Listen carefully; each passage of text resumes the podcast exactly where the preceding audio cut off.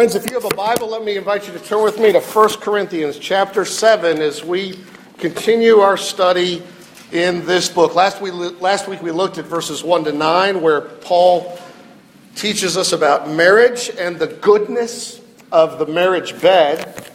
Tonight we start again from verse 1 and read through to the end of verse 40. Now that's a lot. Last week I preached 36 minutes on nine verses. Imagine how long we'll be here to get through 40 verses. No, I won't take four minutes per verse and two hours and 40 minutes later be done. Uh, but it is a very long passage about singleness and marriage, and in it, uh, it all holds together, I should say, and that's why we're going to take it all at once. So let me invite you, um, let me invite you to hear God's Word, chapter uh, 7, verses 1 through 40. This is now the Word of God. Now, concerning the matters about which you wrote, it is good for a man not to have sexual relations with a woman. But because of the temptation to sexual immorality, each man should have his own wife, and each woman her own husband. The husband should give to his wife her conjugal rights, and likewise the wife to her husband. For the wife does not have authority over her own body, but the husband does. Likewise, the husband does not have authority over his own body, but the wife does. Do not deprive one another, except perhaps by agreement for a limited time, that you may devote yourselves to prayer, but then come together again, so that Satan may not tempt you because of your lack of self control. Now, as a concession, not a command, I say this I wish that all were as I myself am, but each has his own gift from God, one of one kind and one of another. To the unmarried and the widows, I say that it is good for them to remain single as I am. But if they cannot exercise self control, they should marry, for it is better to marry than to be aflame with passion. To the married, I give this charge, not I, but the Lord the wife should not separate from her husband, but if she does, she should remain unmarried, or else be reconciled to her husband. And the husband should not divorce his wife. To the rest I say, I, not the Lord, that if any brother has a wife who is an unbeliever and she consents to live with him, he should not divorce her. If any woman has a husband who is an unbeliever and he consents to live with her, she should not divorce him. For the unbelieving husband is made holy because of his wife, and the unbelieving wife is made holy because of her husband. Otherwise, your children would be unclean. But as it is, they are holy. But if the unbelieving partner separates, let it be so. In such cases, the brother or sister is not enslaved God has called you to peace. Wife, how do you know whether you will save your husband? Husband, how do you know whether you will save your wife? Only let each person lead the life that the Lord has assigned to him and to which God has called him. This is my rule in all the churches. Was anyone at the time of his call already circumcised? Let him not seek to remove the marks of circumcision. Was anyone at the time of his call uncircumcised? Let him not seek circumcision. For neither circumcision counts, uh, for neither circumcision counts for anything, nor uncircumcision, but keeping the commandments of God. Each one should remain in the condition in which he was called. Were you a slave when called? Do not be concerned about it. But if you can gain your freedom, avail yourself of the opportunity. For he who was called in the Lord as a slave is a freedman of the Lord. Likewise, he who was free when called is a slave of Christ. You were bought with a price. Do not become slaves of men. So, brothers, in whatever condition each was called, there let him remain with God. Now, concerning the betrothed or the virgins, I have no command from the Lord, but I give my judgment as one who, by the Lord's mercy, is trustworthy. I think that in view of the present distress, it is good for a person to remain as he is. Are you bound to a wife? Do not seek to be free. Are you free from a wife? Do not seek a wife. But if you do marry, you have not sinned. And if a betrothed woman marries, she has not sinned. Yet those who marry will have worldly troubles. And I would spare you that. This is what I mean, brothers. The appointed time has grown very short. From now on, let those who have wives live as though they had none, and those who mourn as though they were not mourning, and those who rejoice as though they were not rejoicing, and those who buy as though they had no goods, and those who deal with the world as though they had no dealings with it. For the present form of this world is passing away. I want you to be free from anxieties. The unmarried man is anxious about the things of the Lord, how to please the Lord. But the married man is anxious about worldly things, how to please his wife, and his interests are divided. The unmarried or betrothed woman is anxious about the things of the Lord, how to be holy in body and spirit. But the married woman is anxious about worldly things, how to please her husband. I say this for your own benefit, not to lay any restraint upon you but to promote good order and to secure your undivided devotion to the Lord. If anyone thinks that he is not behaving properly toward his betrothed, if his passions are strong, and it has to be, let him do as he wishes. Let them marry. It is no sin. But whoever is firmly established in his heart, being under no necessity, but having his desire under control, and has determined this in his heart to keep her as his betrothed, he will do well. So then, he who marries his betrothed does well, and he who refrains from marriage will do even better. A wife is bound to her husband as long as he lives. But if her husband dies, she is free to be married to whom she wishes, only in the Lord. Yet, in my judgment, she is happier if she remains as she is. And I think that I too have the Spirit of God. Amen. This is God's Word. May He write in on our hearts. Let's look to Him in prayer. Father, teach us all your holy word. Help us to walk in its way. Guard us from error. Help us to know the good that we have in Jesus. Help us to rest in Him and walk with Him in the way that you call us. In Jesus' name I pray. Amen. Well, let me first say on a passage about marriage, it would be the week I get poison ivy. That may be what you were seeing on my arm, and just get it out there so you don't wonder. And I got it on my ring finger, right in the little nook and cranny where the ring goes. And I haven't worn my ring in days now, which is the first time in almost 20 years I haven't worn my ring for longer than a day. And Paul talks about marriage and separation, and divorce. I just want to be clear, sweetheart, I love you. Paul in this passage is being a pastor. We see his heart of love for these Corinthians, and we see his heart as well for the Lord. He's a Christian pastor. Sometimes being a pastor is filled with joy. Some of you know my old college ministry intern, Matt Moynihan. I realize some don't. He texted me this week asking for prayer. He was about to be examined for the gospel ministry, and he passed his exam, and he's, he's going to be a military chaplain. I mean, Matt is a great heart for the gospel, and it's a joyous thing to be to just share life with that brother. I also received a text this week from Heath Warbritton, who some of you know he led music for us in the very early days. Heath uh, called to discuss a possible new mi- music ministry position. He has a heart to serve the Lord. He wanted to kick it around. Where, where does he fit well in the Lord's church? Just good stuff. But also this week, I realized again that it's hard to be a pastor. I had a difficult conversation with a former uh, old RUF student, not known to any of you, to my knowledge, uh, campus ministry student. Um, she's planning her wedding.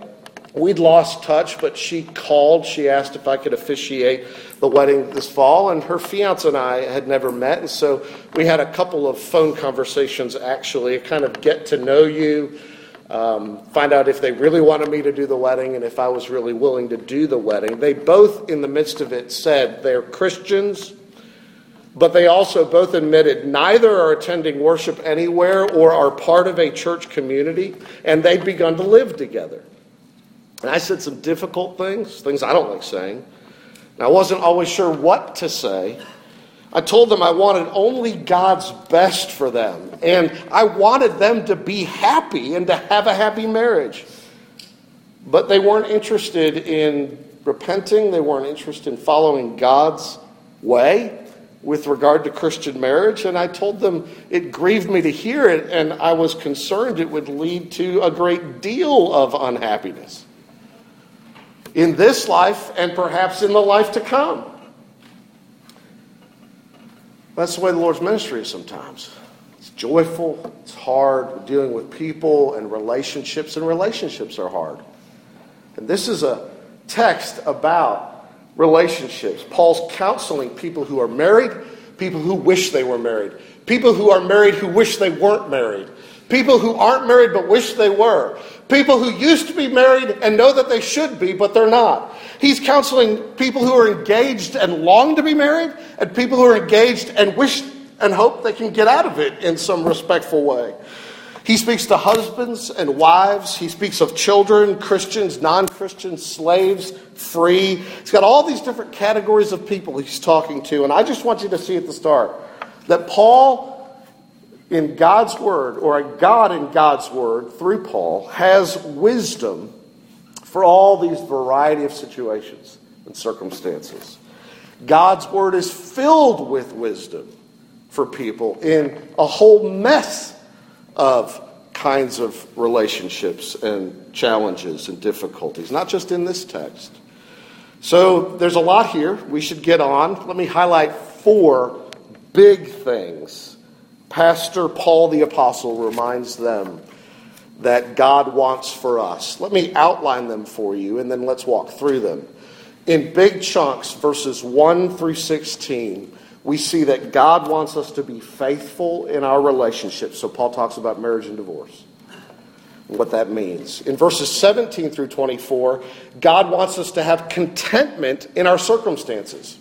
If you cast your eyes down to, for instance, verse 24, he says, So, brothers, in whatever condition each was called, there let him remain with God. And the third thing is, in verses 25 through 35, God wants us to be devoted to Jesus and his service. Verse 35, he says, I say this for your own benefit. What does he say? To secure your undivided devotion to the Lord. That's why he's telling them that. And finally, the fourth big thing in verses 36 to 40, we see that God wants us to be happy in life. Verse 39, Paul says, In my judgment, she's happier if she doesn't marry. I think she should take my advice, Paul says. She'd be happier. Happiness is not a bad thing. We'll come back to that. So, these four things start with the first one, verses 1 to 16. Paul reminds us that God wants us to be faithful in our relationships. And he begins here with marriage and sexuality, as we saw last week. Because of the temptation to sexual immorality, each man should have his own wife and each woman her own husband. Christians then are to give themselves to one another in marriage, the husband to his wife, the wife to the husband. There's mutuality, there's equality. They are not to deprive one another, verse 5, except by mutual consent. They are called to love one another and to nurture that love. And so that marriage bed is for sharing good feelings and the pleasures of the body that God created to glorify Him in the body, chapter 6. It's also for the blessing of having children, of course, and it's for bonding. Like glue, it holds you together. It's for reaffirmation of the promise I am yours, you are mine. It's also, Paul says, it's a help in fighting sin. The marriage bed was designed by God to help us flee sexual immorality. That was chapter 6. Flee it. How do you flee it? Chapter 7 into the arms of your spouse is what he says. And if you're not married and you're tempted, well, then maybe you need to be married, Paul says. He doesn't simply say just be a better Christian or get spirit filled and exercise self control and stop lusting. He doesn't say that to them. Now, the Bible elsewhere tells us we should kill lust and sin, of course. But Paul says God has actually given you a helpful positive to fill in where the negative has you walking in a way of sin. So he says, flee. Flee into the arms of your spouse and help one another walk in obedience. That's God's provision for you. It's better to marry than to burn with passion. And so we saw as by way of review from last week, that, that Satan hates all this. Satan hates God, hates God's good gifts. He hates righteous satisfaction in the marriage bed, and he's aiming to tear it all apart. And our society is riddled with the evidence of his activity, of course. And so Paul warns couples in verse 5 not to deprive one another except by mutual consent, and even then, only abstain for a limited time, not an extended time. We're in a battle and we need these resources to help fight that battle, Paul says. And the resource is our spouse. Be there for one another, Paul says. Be there for your spouse. Be generous. Be faithful to one another. And just as Jesus says to his bride, the church, I am yours and you are mine. And he really makes us his. And he really gives himself to us. So let Christian spouses say to one another the same in word and in deed is Paul's point. And so he goes on in verse 10 to pick up new material. He goes on in verse 10 to say Christians must not divorce. The wife should not separate from her husband, and the husband should not divorce his wife, he says. That's not God's design for marriage. Paul says, I got this from Jesus when he, when he was on the earth. That's why he says, not I, verse 12, but the Lord. He means this is something that the Lord said. Everybody knows the Lord said this. Jesus said it when he was on the earth. I'm just reiterating what Jesus said. A man should not divorce his wife, and a wife should not divorce her husband. Jesus in Matthew 19, verse 9, will give one out. That's for marital infidelity, for, for uh, adultery, sexual immorality. But otherwise, you must remain together. And if separated, verse 11, without grounds for divorce, then you must remain single or be reconciled. After all, you're actually still married. Nothing can separate you except sexual immorality, and even that doesn't have to separate you. It can be repented of, it can be forgiven, and the marriage can continue. So we should pause there and say this when a Christian marries a Christian, you are to be in it for life until death do you part is the promise. There is no escape clause. So think, dear friends, if you're not married yet, think very carefully before you marry. Pray earnestly. Seek the counsel of parents, the blessing of parents, the counsel of trusted friends. Choose wisely because when you say, I do, there's no going back, the Apostle Paul says. Ah, but you say, well, when a Christian marries a Christian, that may be, but what if I marry a non Christian? Well, don't. You're forbidden to. I mean, the Bible tells you not to. It's been done. There's a lot of heartache involved and a lot of conflict and tension involved. But it's been done. What, what, what if you've married a non Christian? Or, I practice this all the time. Or what if, in the, in the case of perhaps of the Corinthians, one of them came to faith in Christ and the other one didn't? And they find themselves married to a non Christian who doesn't like the gospel. Listen, Paul then says to them, well, first of all, verse 39, you're only to marry in the Lord, but now if you are married and one isn't, he still says, be faithful. Listen to the words of Robert Raymond about this. It was the Greco Roman world, he reminds us. Imagine yourself a new Christian. Perhaps your husband mocks and makes fun of all your religious zeal. He hates your new friends. Perhaps he discourages you from attending Christian worship. Perhaps he forbids it. This is the practical effect of what Paul teaches here. Christian people stuck in deeply unhappy, frustrating marriages. And this is what it means Christian husbands and wives living for years in very unfulfilling marriages. And you don't get to push Control Alt Delete and start over. That's not what marriage is. Would God ever ask his children to do that, to actually suffer in a difficult marriage? Would he ever ask his own son or daughter to live for years in an unhappy marriage? Well, he may very well. He did terrible things with his own beloved, unique son. There was tremendous suffering upon this earth for Jesus as he uh, aimed to love his bride. And even today, he grieves while he loves her. He grieves her sin, even as he rejoices in her future glory. And so you may have to endure heavy sorrows for Jesus' sake. But be faithful, Paul says to them. Now, look, verse 15 if the unbelieving spouse wants to leave the marriage, you have permission to let them go. You're not to grasp at them and force them to remain, Paul says. Don't, don't push them out the door. But you, you have permission. And if the unbeliever leaves, he says, the Christian is not bound. I take that with many others to mean that they are then free from the marriage and free to be remarried.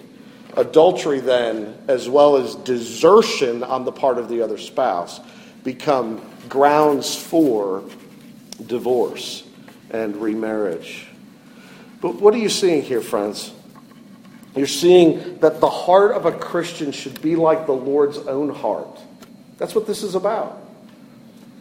I am willing to have you and hold you and serve you and love you and be gracious to you. Will you have me? That's what a Christian says to their spouse. And there's tremendous blessing that comes from this. Even in a difficult situation, as we've described, one of the great blessings is that your family is blessed by God through you. Verse 14 amazing, and we don't have time to deal with all of it. Get that little pamphlet. But the unbelieving husband is made holy because of his wife, and the unbelieving wife is made holy because of her husband. Otherwise, your children would be unclean, but as it is, they are holy. What's he saying? Well, on the one hand, with regard to the non Christian spouse, Paul is saying this your being married to them doesn't make you unfit for the Christian community or the worship of God. You're the fact that you lay in their bed and share the pleasures of it with an unbeliever, a pagan, doesn't make you icky or unrighteous. You've not done a bad thing, Paul says. And they are in some way, we can say, set apart by their relationship with you. The word holy means to be set apart. Paul, I don't think here, along with most who've ever read this text, doesn't undermine the rest of the Bible that says to be saved, you have to believe in Jesus.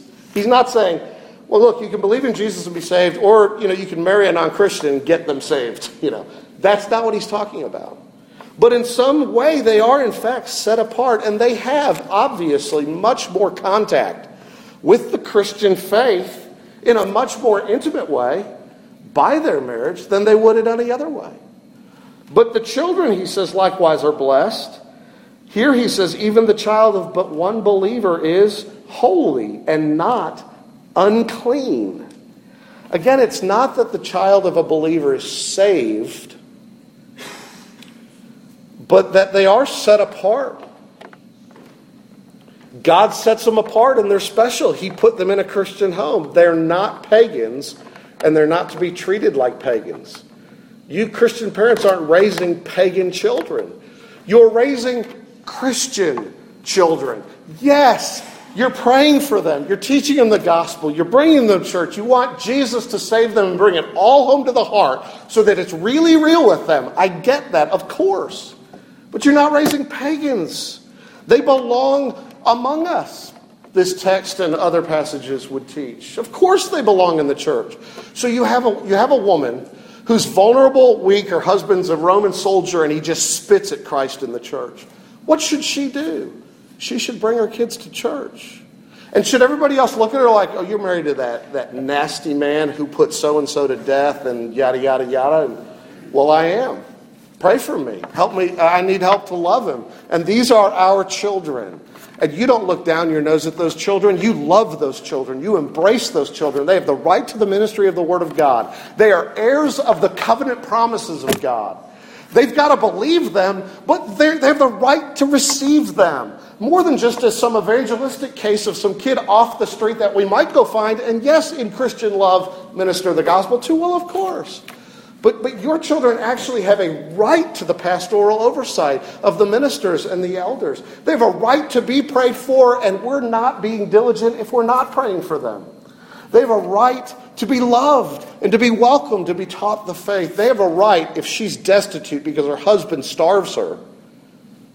And Christian charity, of course, says, but also the church should say, she's a sister, we'll feed you. The children have that same right not just as an evangelistic enterprise, but because they have been set apart. They are not unclean, they are not icky to the community.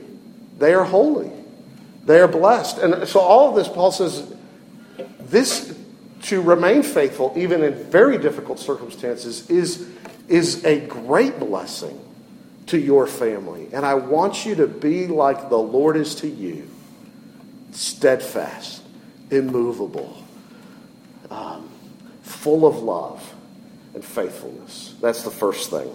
Now, the other three, much more briefly, but not too brief. Verses 17 through 24, the second thing. God wants us to be content in our circumstances.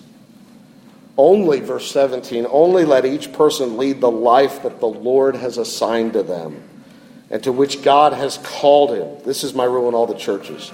Paul is saying to us, be a Christian where you are. Becoming a Christian does not have to turn your world upside down.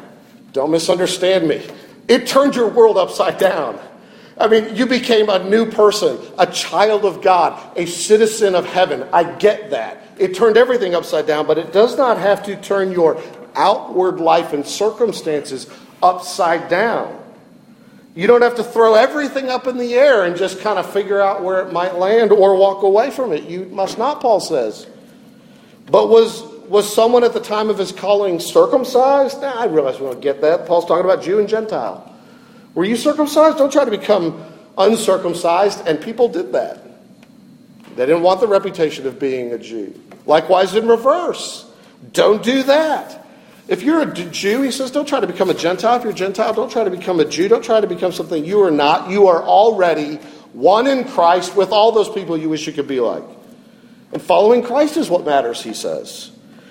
And so he says, Your calling, your first calling was to be called into the kingdom, and God called you. Now you have a second calling. Your second calling is to live where God planted you and to bloom there and to be who you are. You have an assignment, he says, a, a particular station in life, a place, a vocation, a geography, a, something. This is, and he says, that's no accident. God called you into his kingdom, and he did it at just the right moment, and he had you in just the right place when he did it. So he's saying, of primary importance is not your occupation, but your preoccupation, as another put it. Not your role or situation itself.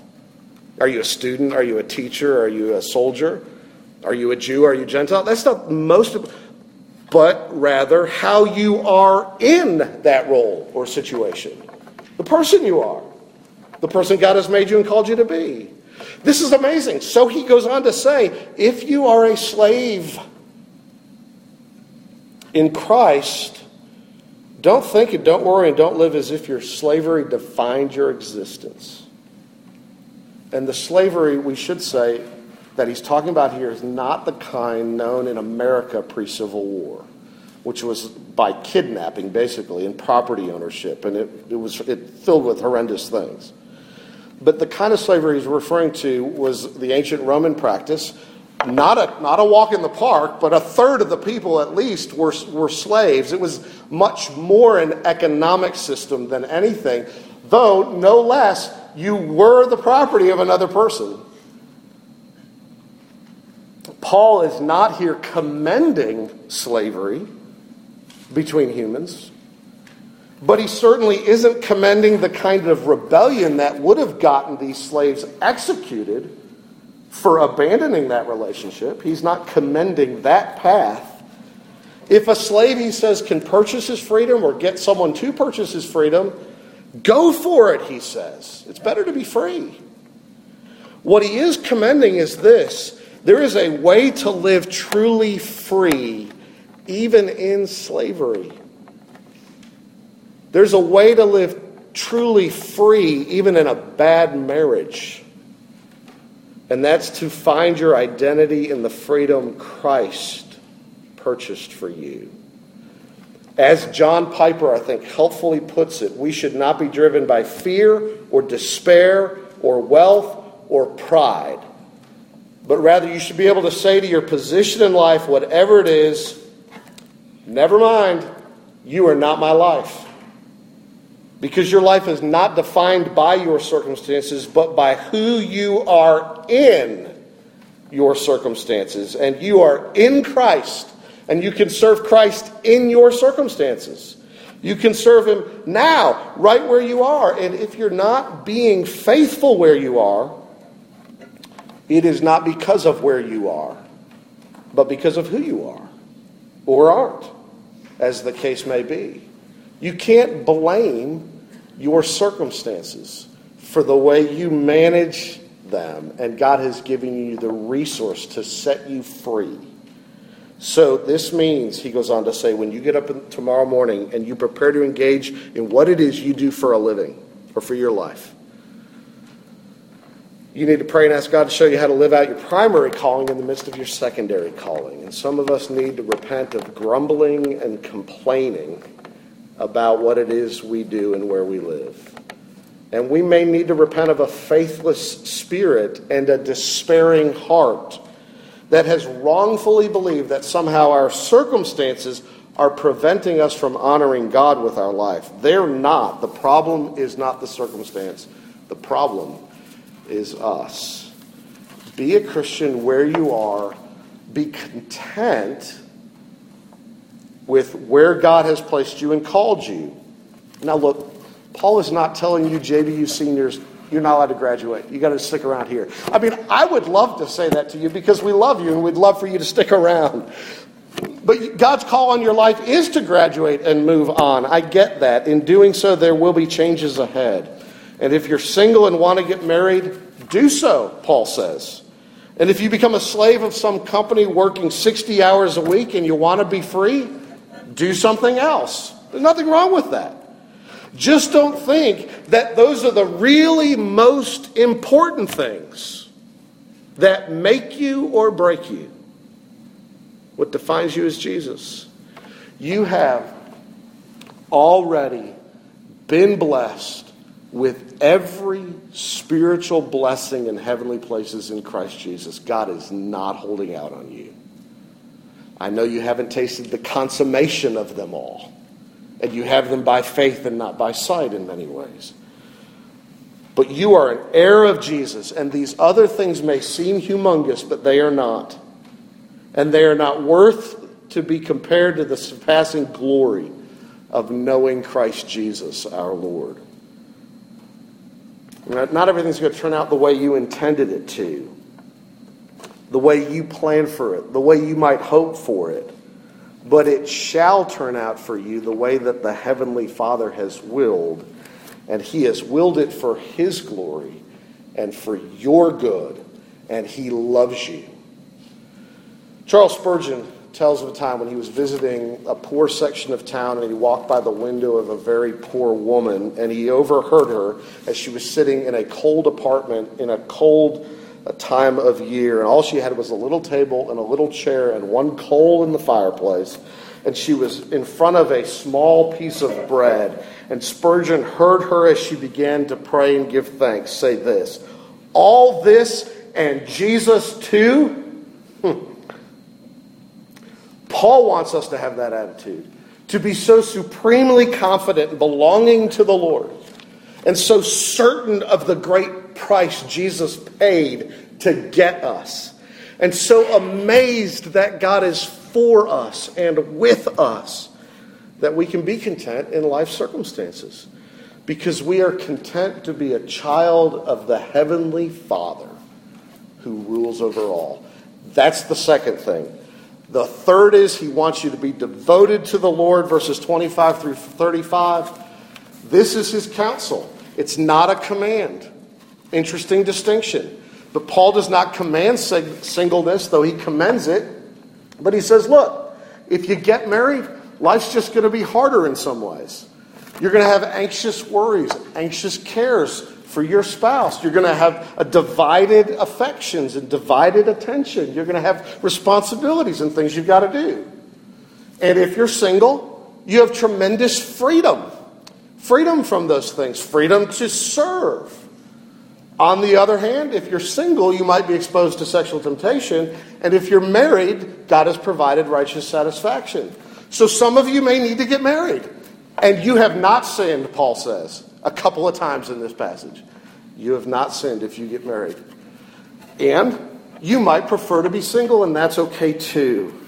It's not a question is one right and one wrong, but, is, but, but it's a question of which is better and which is best especially in light of the present distress, he calls it, verse 26. And, and we don't know exactly what that is. There's three theories on it. I'm not going to walk you through all that. Paul doesn't lay it out, they just knew what it was. Perhaps it's something like this What would you tell a young man who lives in North Korea who's just become a Christian and is engaged to be married? And his family's going to find out, and his boss is going to find out, and he's going to be arrested, thrown in prison, tortured, and maybe killed. Should he go ahead and get married and consummate that marriage, or should he wait, pause, and see what happens in light of the present distress? Or a man serves in the military and he's engaged to be married and he's suddenly called up to go to war. Should he wait and see what happens, not knowing the future? Or should he get married? Paul says you have not sinned if you get married. But you might also prefer to wait. And it might be good. It might be better for you and for the future spouse. That's his third thing. And his purpose in saying all of that is he wants us to be devoted to the Lord. And some of us need to be married so that we can be devoted to the Lord because singleness is so distracting and filled with failure and sin. We need to be married to have a helper to help us be devoted to the Lord. And some of us don't need to be married. And we're free to serve Jesus. And the last thing he says the last thing in verses 36 through 40 is for engaged couples, he says, let them marry, it's no sin. Um, you have a choice. You can do one thing or you can do the other. Verse 39 And if a widow chooses to marry, he says, the main thing is she's to marry only in the Lord. And Paul's view is that he thinks she'd be happier if she didn't marry. Talking about probably an elderly widow. Later in Timothy, he'll tell young widows go ahead and get married, have children, and live life. But he thinks she'd probably be happier. That's his opinion. She's free to disagree and to get married. In other words, she's free to pursue her happiness. And that is why I say God wants Christians to be happy in life. He isn't opposed to you being happy. The gospel promises you everlasting happiness. It's the only place you'll get it forever. Sometimes in this life, we get a forced haste, an appetizer, and we should enjoy them when we have them. But don't mistake happiness here for happiness there. And don't think that you should be happy at any cost. Paul is not talking about happy in, in doing evil or happy in sin but happy in Jesus forever. And when faced with life's choices, it's not bad to ask what would make you happy? Dark chocolate, much more than white chocolate, makes me happy. I always choose the dark. Living here in Siloam with you makes me happy. And I wish some of my dear friends who are leaving us could stay because it makes me happy to be here with you been a good choice. Will you be happy married to a non Christian? I'm afraid that's very unlikely. And if you're a Christian, do not marry a non Christian. Will you be happier married to a believer than you will single? Maybe. You have not sinned to choose what makes you happy. And to my dear departing friends, this is no commencement address, I realize. I hope that whatever you have heard me preach for as long as nearly three years for some of you, it is that God Himself is the author of happiness, and true happiness is found in Jesus, trusting in Jesus, and walking with Jesus. And may Jesus grant us all that kind of happiness. Let's pray. Father, thank you for your word. Bless it to our hearts and to your glory in Jesus' name. Amen.